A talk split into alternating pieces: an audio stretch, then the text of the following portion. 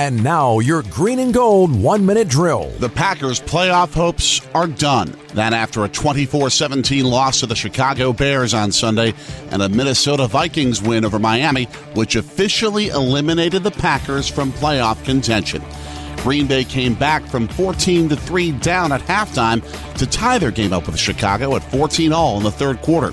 But after a Chicago turnover, which gave Green Bay the ball with a chance to take the lead, Chicago's defense took over.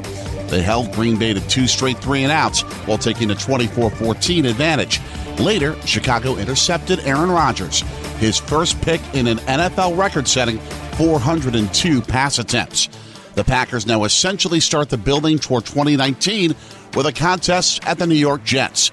Coverage starts at 9 a.m. Sunday on air and on your desktop computer with WTMJ opening drive. Follow our Packers second screen on WTMJ Mobile for instant updates and reaction. Jay Sorgi, WTMJ Sports. This has been your green and gold one minute drill.